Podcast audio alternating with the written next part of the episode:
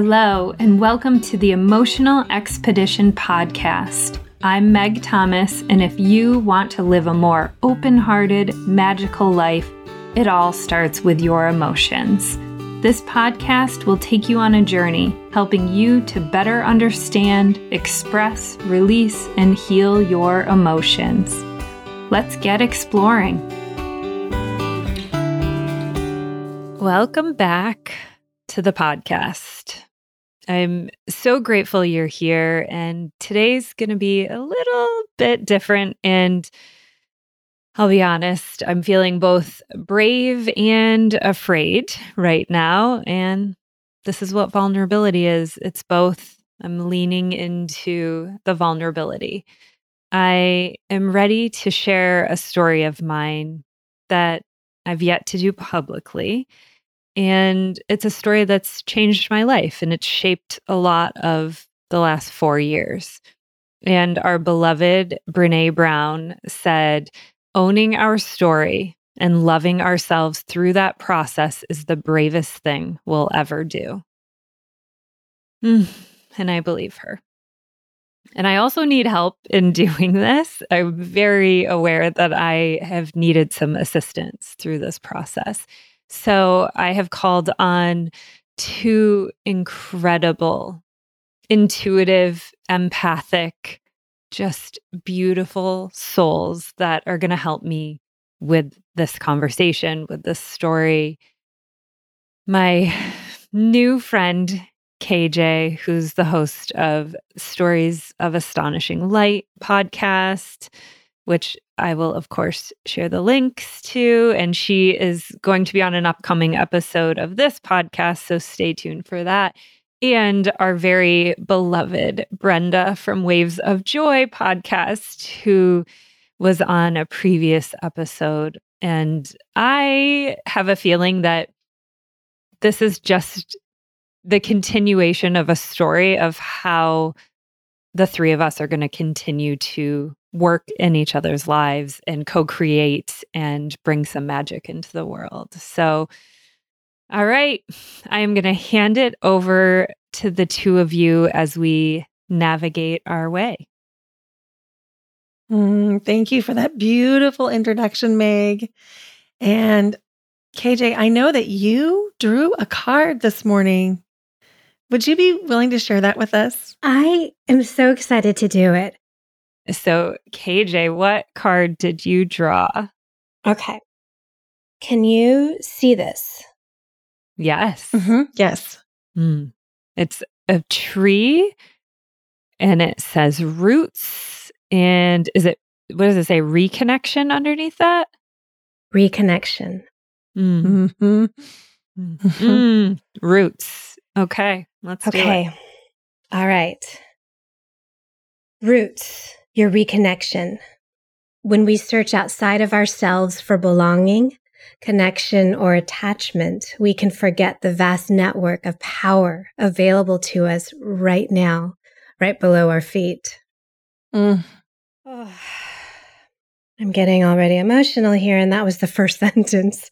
Mm.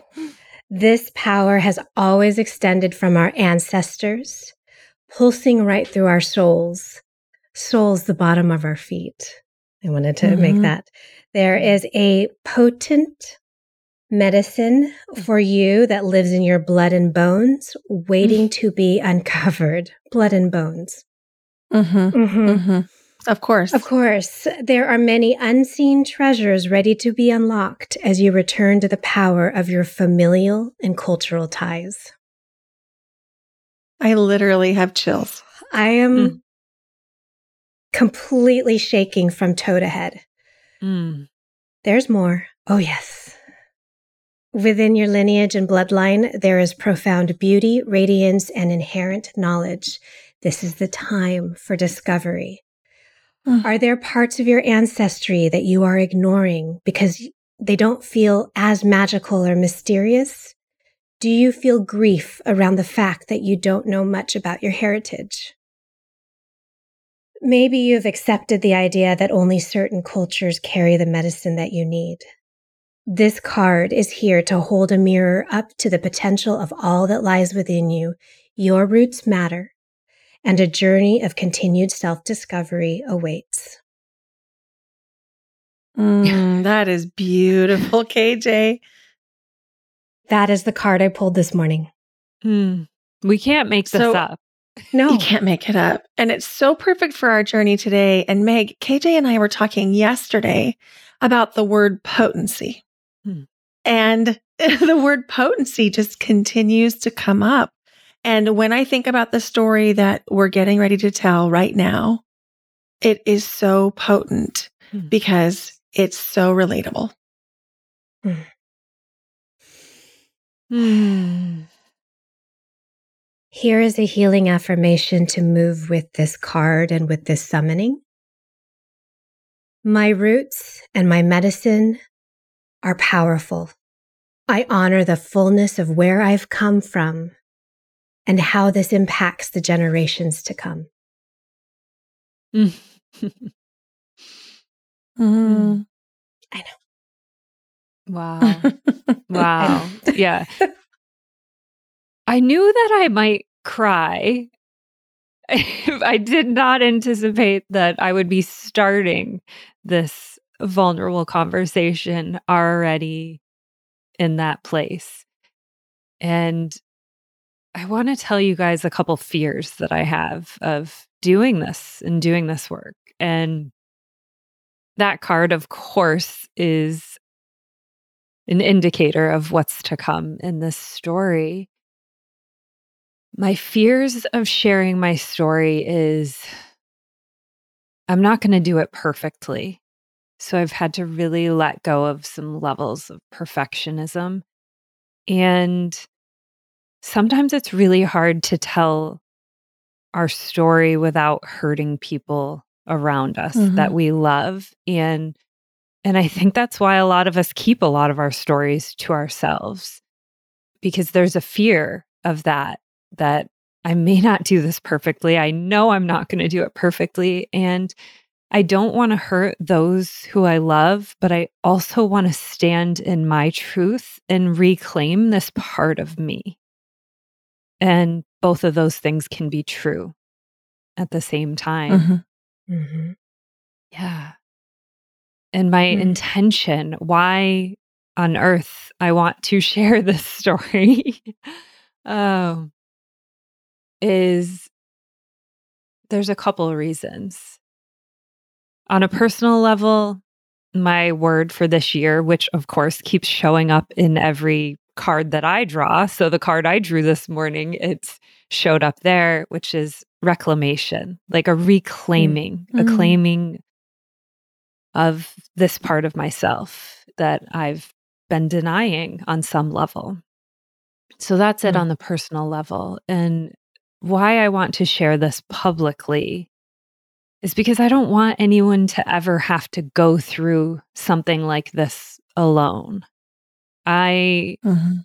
I'm hoping that this story can help connect, can help connect someone maybe with themselves, see themselves in a story. I know that that is a part of my journey is that I'll share as we go into this story of being able to see yourself in someone else's story and just how hmm, freeing, how powerful that can feel almost like permission, right? Giving yourself Mhm. permission to feel whatever it is. And and I think that's the last the other piece of this is by me giving myself permission to share this story, maybe it'll inspire someone else to give permission to share a piece of their story or a part of their identity that they haven't yet done. So that's that's what I'm Mhm. bringing to the table. That's what I'm bringing with me today. Thank you for sharing that so openly and courageously. And Mhm. I just want to say that I know that when we get to the part of this episode where the story takes form, I know many people in my personal life who are experiencing very similar things. And your mission to connect other people in this experience so that they don't feel alone really hits for me. And it's just so courageous. And I want you to know that before we even dive in. Mm-hmm. All right. Uh... yeah, KJ, you go. Uh, I was just going to say, I've just had this pleasure. This is very fresh because we literally had been speaking and diving deep hours ago, just mere hours ago. And I'll say now what I've been saying since we started the conversation, which is you have provided such light and gentleness and an invitation to me to truly dive into my story, which there are a lot of parallels between us and our stories. And I find myself fortified and standing taller, rooting deeper every time we speak. And I know it's because I'm preparing also to give voice and tell stories. And you're doing that for me. So thank you. Mm, thank you, KJ. Thank you. So I'll just start at the beginning, which was four years ago, almost. So I'm sharing the timeline just to show how non-linear healing is and bravery and courage and the space in between those and i know brenda and i have spoke of this topic often as well of that space between knowing what to do and then actually doing the thing mm-hmm. so mm-hmm. i mm. as many of you if you listen to this podcast know that i have been struggling with fertility for about six years now. And when I did IVF, which is a surgical procedure, you're under anesthesia, and which also means you require a ride home. So on the day that I did IVF, I had an egg retrieval and my husband was working nights. So he brought me to the clinic, got me all situated, and then left me there while my mom came and picked me up. And at this point, I'd been on my fertility journey for about three years. And my mom said something to me in the car ride home that she had never said or never hinted at before. I had never heard. And here I am in this very spaced out, I had put my sweater on backwards kind of energy mm. of just got myself in the vehicle. And she said, You know, your dad and I struggled to have you.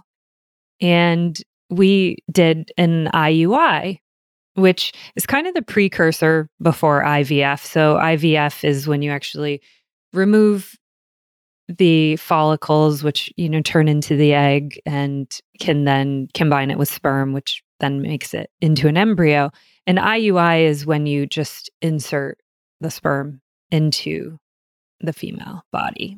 And so in that moment, a seed was planted. We didn't I was way too spaced out to even be able to pull any threads of what what does this mean? Why is this coming out now? Like what does this mean? And so I didn't say anything. I didn't ask any more questions. Nothing else was offered.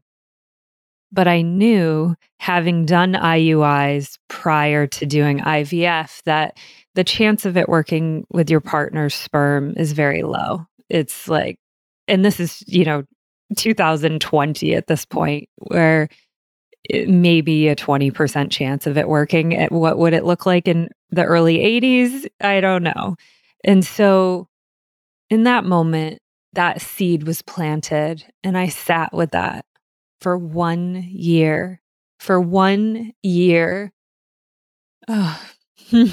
and this is the hardest part for me. One year before I was willing to break my own heart one year before I was willing to have the courage to what I already knew to be true. I my body already knew the answers.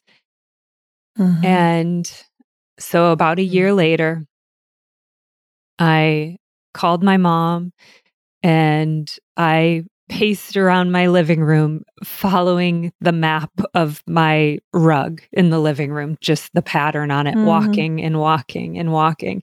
And I dragged this conversation on as long as I possibly could. I think it ended up being like 45 minutes, which is unusual for the two of us. And until I finally said the words, Is my dad my biological dad?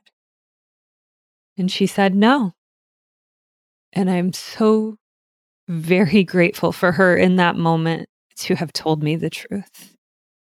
Mm. It is a moment I'm truly in such gratitude over because now that I've heard other people's stories, I know that very often that is not the case. That for people who have carried a secret around for this long, that's not usually the go to when you're caught off guard in the moment. Mhm. Mhm. And that's who I am. I'm somebody who is brave enough to break my own heart in order for the truth. Yeah. Mm. That took so much courage. Mm. And you said that you knew in your bones. You just knew. Yeah. But I never knew before. Like a lot of people, now that I've listened to podcasts and heard other people's stories, a lot of people said they knew, you know, their whole life. They knew, they knew something. Mm. And I do believe that there were some moments, but because my dad died when I was five, I did not Mm. allow them in. I did Mhm. not allow That's it. It was how I protected myself. And now looking back at it, I chose when I got married, I chose to keep my dad's name. I did whatever I could to keep these connections to him. And so there was never space for any doubt. This was, n- yeah, this was never, it was, I didn't know. I wasn't ready to know the truth yet. And that's the truth of it. Mhm. And Mhm. do I wish my mom told me sooner? Absolutely. Like, I wish my mom told me sooner. But at the same time, I also believe in divine timing. And I don't, I don't believe I was ready for this information sooner. Mhm. Mm. It makes so much sense Mhm. because of losing your dad at such a young age. I can imagine that you would have wanted to stay tethered to him. Yeah. And that this information, even though it came later in life, would have shaken that. So I'm sure that in that year between when the seed was planted and the phone call, I'm sure that you were finding ways to feel connected to the person you knew as dad. Yeah. Mhm. And there's something about the theme of roots that we opened up with today and reconnection. And our favorite word, I know just collectively, but also individually, as as we've talked one on one, all of us, there's um a remembering Mm. an acceptance and a remembering, right? Yes, yes, we have a knowing. Yes, we have wisdom. And we also have a way of protecting and gently guiding ourselves back to that reconnection and to the remembering. Mm-hmm. Yes. Mhm. That's the paradox of all of this. And so, just so I say it out loud, because I don't think I said it, that this means that my dad, my biological dad, is a sperm donor. So, just to very be clear about who who this is. Mm. Mm. So, the great paradox of it is my body always knew the truth. Mm. Yeah. It was just Can you my talk mind. more about that? Yeah. Yeah. I think listeners might be wondering, like, what does it look like when your body knows Mm. something that your mind doesn't? Mm, I have such goosebumps now. It's it's in the color of my eyes that I have green eyes and nobody has green eyes. It's that my skin tone is a little bit different than anyone I've seen in my families. It's there were always these things these characteristics, these traits that existed within my body Hmm. that those are the pieces that I'm like, oh, it's kind of hindsight where I can look back and now it makes sense. But to be honest, I never once in my entire life had the thought that my dad was not my dad until that moment in time, until my mom shared that. And it was almost as if this it was time for this secret to be unearthed and you know what's wild is i had an astrological reading about 3 years prior to that happening and it was the first reading I've ever had in astrology where I had my chart read. And within the first five minutes of being on this call, I have it recorded, so I, I know it.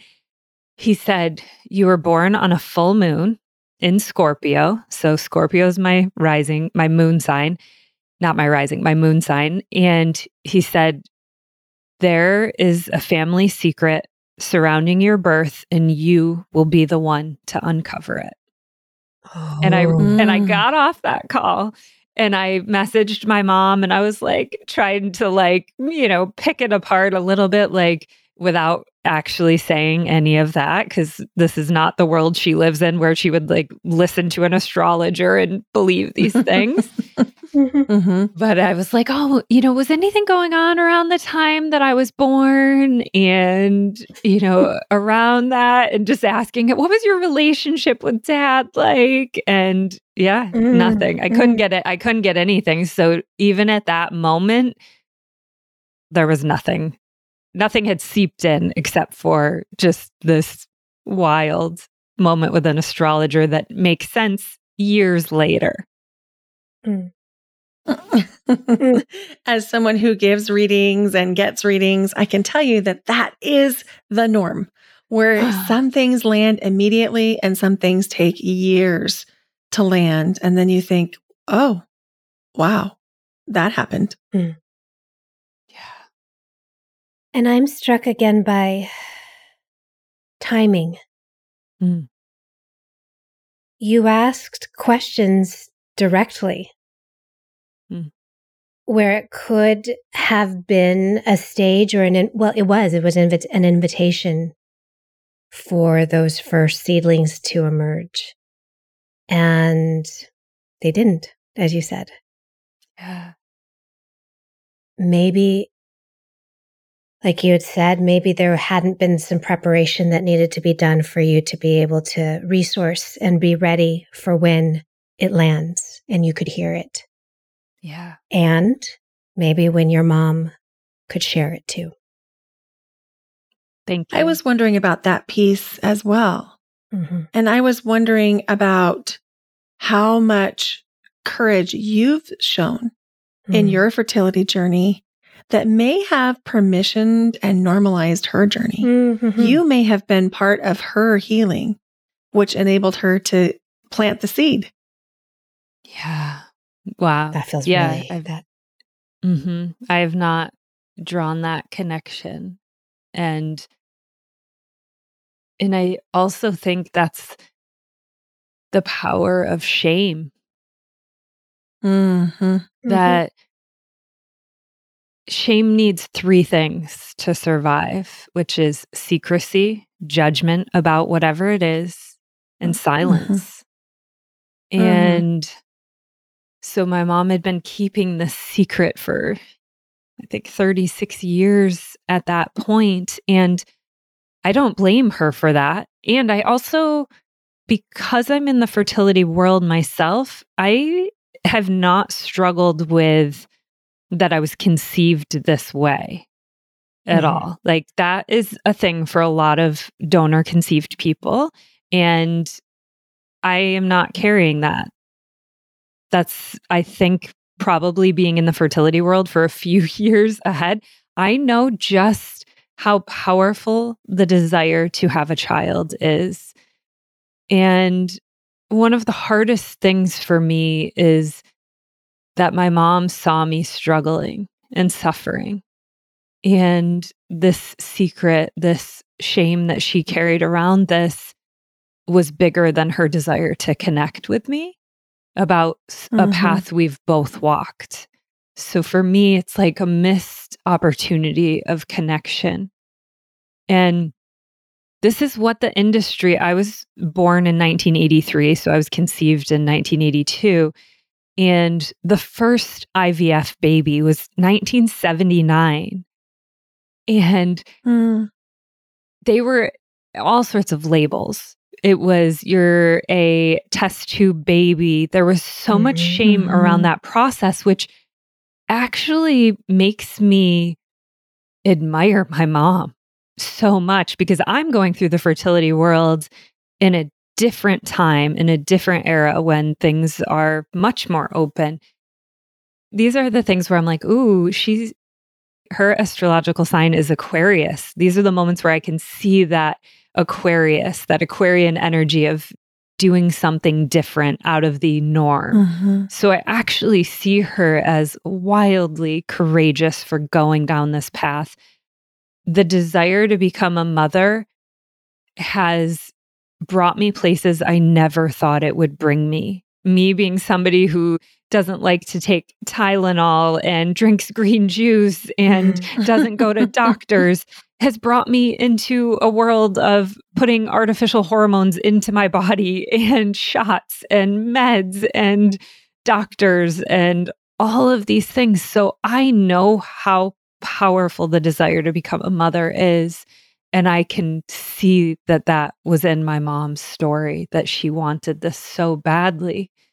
And back then, they would say, do not tell your children. Do not tell them. They would even go as far. I don't believe that this happened at the clinic that I was conceived at, but they would go as far as mixing the sperm donor sperm with the father, with the the dad's mm-hmm. sperm. Mm-hmm because mostly mm-hmm. at this time it was for heterosexual couples who were struggling to conceive back in the late 70s, early 80s.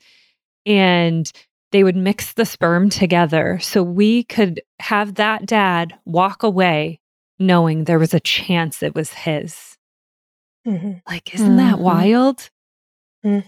So the industry was built on secrecy and it's very different than the adoption world, they started much sooner being able to say as a whole collective, not, you know, as individuals, but as a, a collective, they would say, you know, when you're and and if if you can speak on this, KJ, if you know, they say, you know, tell your children they're adopted, right?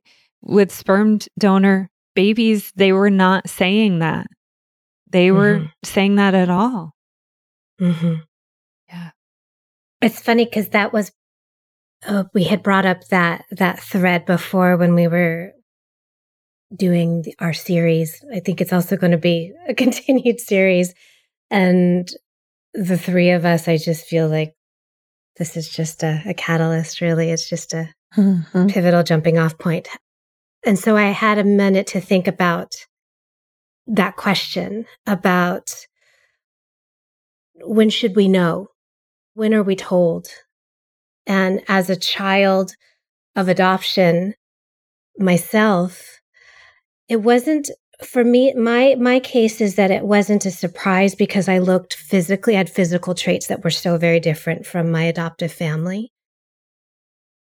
So it wasn't a mystery that I was adopted, but what was I think really impactful was that we we didn't normalize or explore or expand in what we did notice. So it still was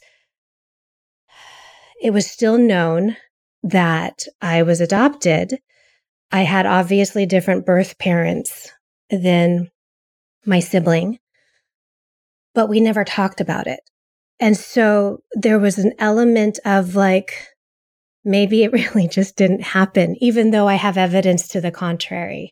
Mm-hmm. Mm-hmm. Maybe it's not. I think the intention was that it's let's keep it on the down low. If we don't talk about it, we won't maybe need to confront some uncomfortable feelings. But what Mhm. that taught me and what that messaging was, and which is what I think you're getting at, Meg, is that, well, then how do I know what I know? Mm-hmm. how do I know that my body is my body, my instincts, my intuition is saying, but there's something and no one's talking about it. So did I, am I making it up? Is it a big deal? Should somebody talk about it? And not having the model, or rather the model of secrecy, keep it low, keep it hidden, became intrinsic. So, That brings to mind a question for me that maybe you could each answer. I'm empathizing with you, putting myself in your position. And I'm wondering if there's a lingering question is there more I don't know? Mm. Mm. That's just a little question. Uh, That's part uh, 25 that we will get to. yes. Awesome. there oh, definitely there is more that I do not know and do not understand fully. Mhm. Even I heard this term when I started researching because this is who I am. I just am like, oh, I need to understand this better. And it's called genetic mirroring. Mhm. And Mhm. so it is this idea that you have things reflected back to you. So it's like, oh, I have big thighs, and I've seen that all the women in my family have big thighs. So it makes sense to me versus it being never reflected back to you. So for me, I look a lot like my mom, and I look a lot like my little sister. And my hands look like my mom's, who look like my grandma's. And I can see how my aunts and uncles, and I can see how all of those pieces work together, how all of us, including myself, have pieces of that lineage from a physical characteristics. And then there's this other part of me that I don't quite understand yet. I don't, I don't know. I don't Mhm. know what that looks and feels like. And I've started, and which we'll share in a little while, I've started to have Mhm. some feedback and some validation of that, but there's still so much unknown that doesn't make sense to me. What about you, KJ? Mhm. Oh, I was just actually marveling at the beautiful timing of your question, Brenda, uh, because it's a beautiful bridge to what Meg is going to speak to. And if it's okay, I'd, I'd like to open up and move in that direction in answering your question, Brenda, Yes. which is I received also some feedback that I had no idea, but then when I heard it, it made sense. So this is pre 23andMe, this is pre Ancestry.com. But I received in my hands, my physical hands, a short note that the social worker who dealt with my and managed my adoption, she wrote it. She wrote a note to me thinking I'd like to maybe know something. But I didn't get that note until I was 21 years old. Mm, And it's again another story. And I think it also interweaves with, it is parallel with your story, Meg. But I was 21 years up until that point going, where did I learn or where did my love of singing come from? Where did this dreamy sort of creative side of me come from that doesn't seem to be the case in my obviously but but in in my surrounding family and the the social worker's note said exactly that she had said let me tell you a little bit about your mother she's filipina she loves to write letters she loves to sing Mm. You know? Mm-hmm. And I was just like, I know. Thank you. Thank you. Mm. Right. And then there was only one line, but it is so significant. My biological father, nobody really knows much about except that he's Puerto Rican. And that helped me kind of understand why my hair texture is a little different than most of the Filipino people I've met. Not all, but most. I have naturally curly, coarse, coarse hair, while most of the other Filipino people I've um, encountered have really straight, straight, smooth, shiny, thin hair, and I have coarse, curly hair at its core. And I was just like, oh, okay, okay. Mm. Mm-hmm. Mm-hmm. So, yes, yes, there is question always of, but what else? Yeah. What more? Mm-hmm. And Right. I've never spent so much time thinking about nature versus nurture until Right? until this. Right. It's never been something that had fascinated me before it, but when it becomes your own story, it's like, oh, Yeah. tell me more about that. And Meg, you, like you said, you had some feedback, real time yeah. Yes. feedback. Yeah. So I'll walk you through the next because it didn't happen right away. So the initial seed was planted. I waited one year to gather up the courage. And I just emphasize this over and over again that wherever you are in whatever part of your story, your journey, it doesn't have to be my story, wherever maybe it's leaving a job or a marriage or starting a business that there's this time between the knowing and the doing. Mhm. And so I waited a year. I then spent t- almost two years, almost two years really because I wasn't grieving in that first year when the seed was planted, as long as it was still unknown and unconfirmed. Mhm. I was not grieving. But when Mhm. I finally asked the question, I experienced just a tremendous amount of grief. It was as if every story, every strand, every cord that I had connected to my dad was just all of a sudden unraveled. And it was like the things that I were so silly that I had held on to. And I think a part of it was losing him at five years old was it was like, oh, you love to eat cheese? You must be a Thomas. oh, you sweat a lot? Your face gets red? Like, you must be a Thomas. Like, these were absurd, silly things that connected me to my dad. And I do have a very deep spiritual connection to him. He has given me signs my whole life. And so none of that was touched, none of that changed and that was what was really challenging was the people in my family were just giving me this feedback of nothing has changed.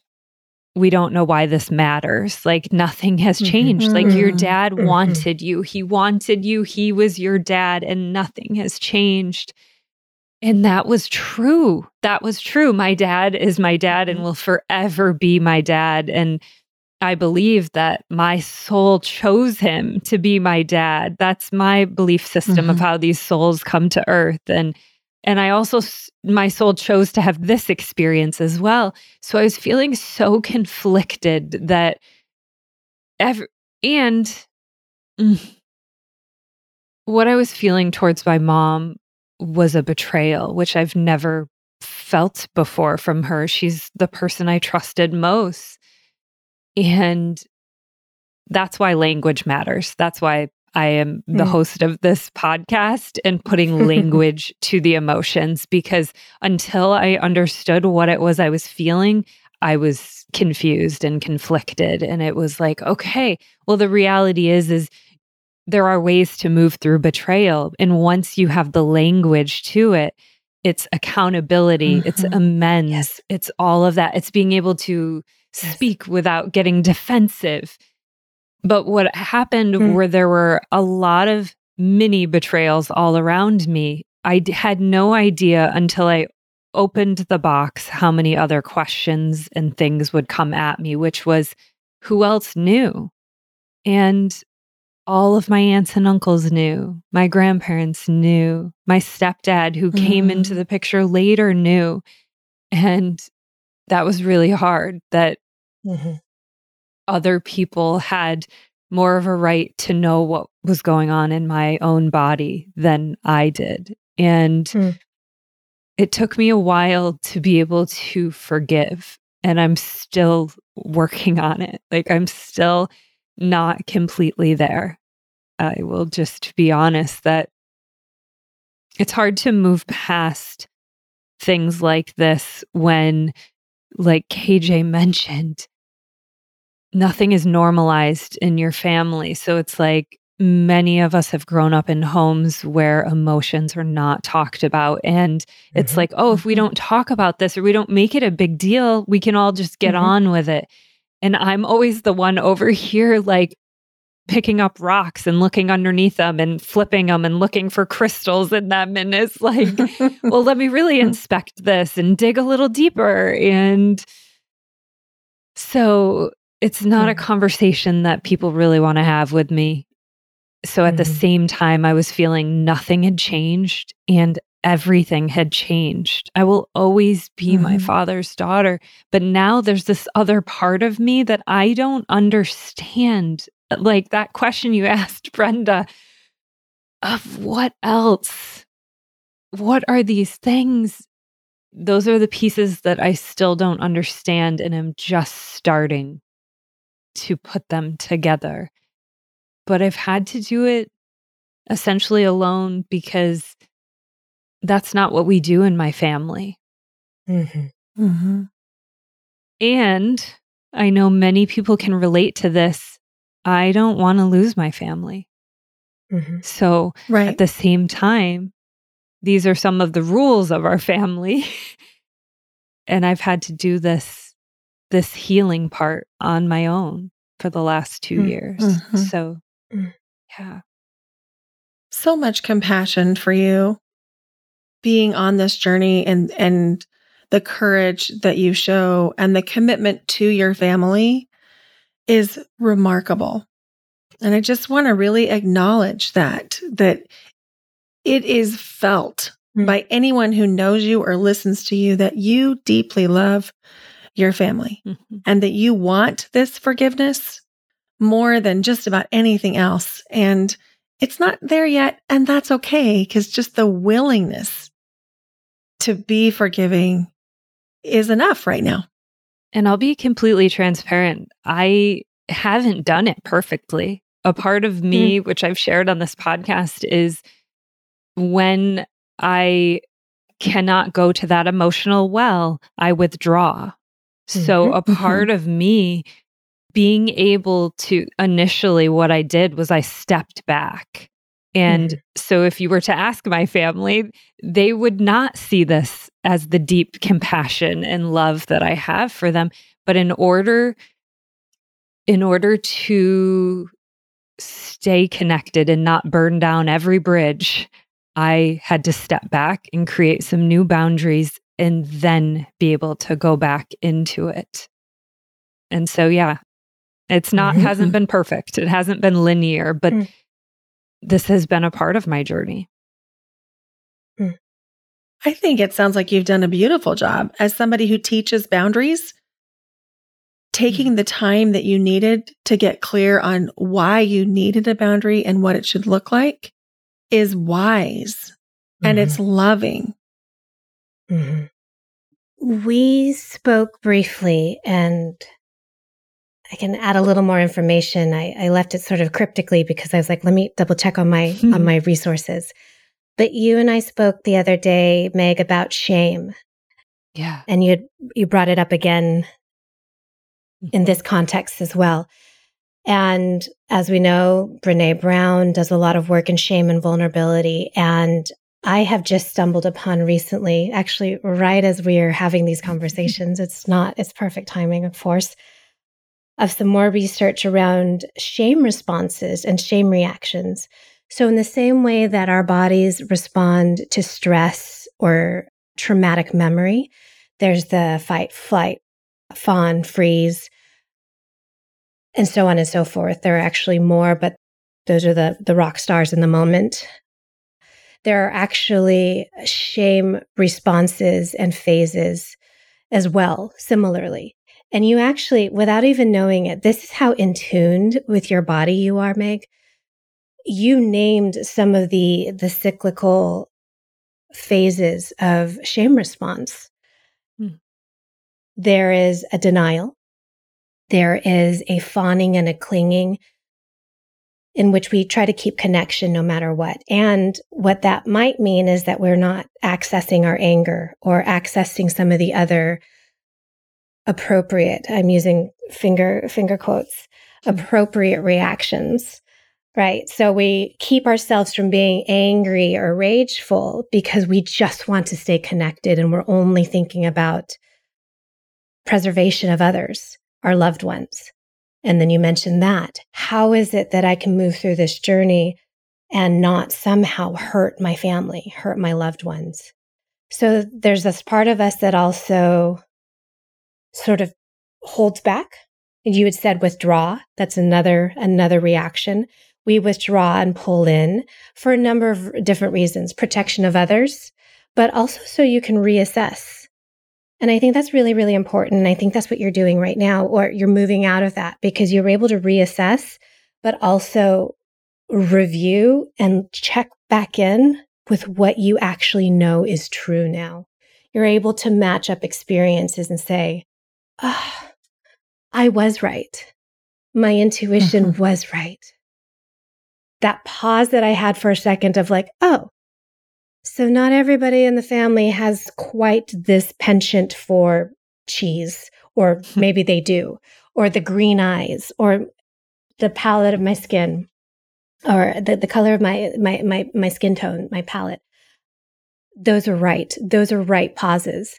And now you get to pull back out and say, right, right, right, right. Okay. That was okay.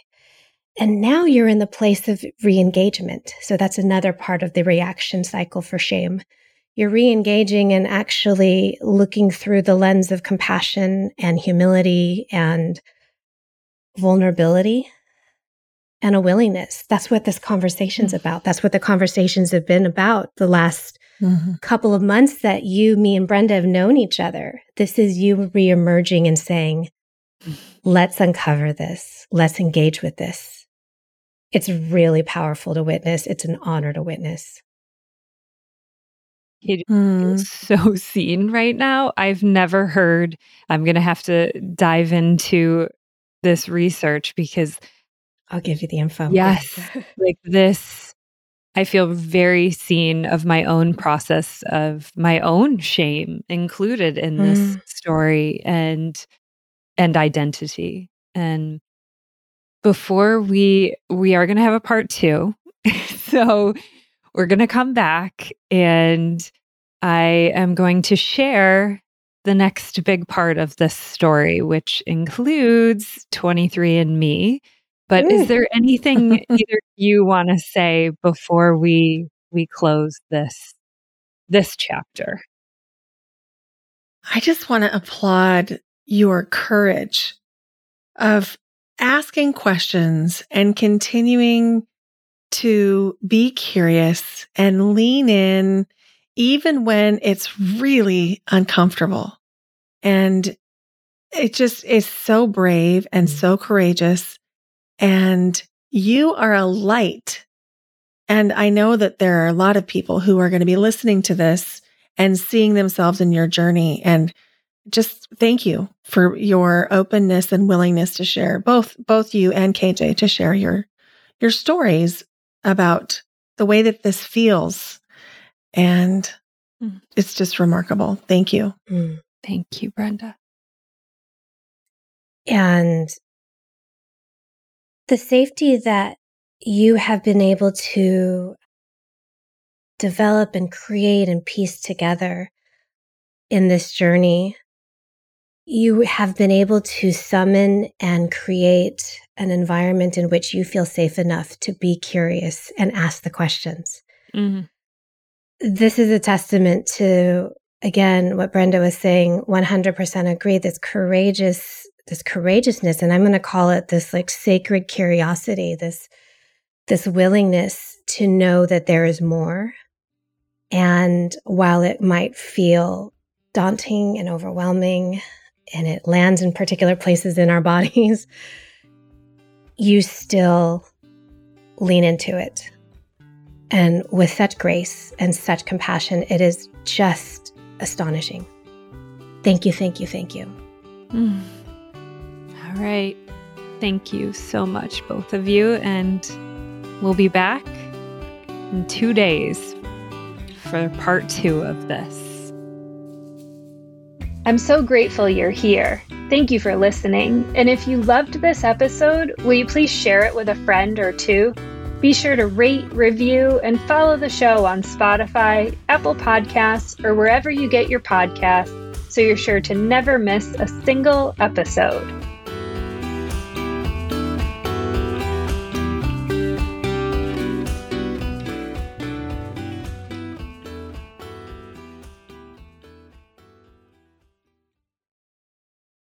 This podcast is part of the Sound Advice FM network. Sound Advice FM, Women's Voices Amplified.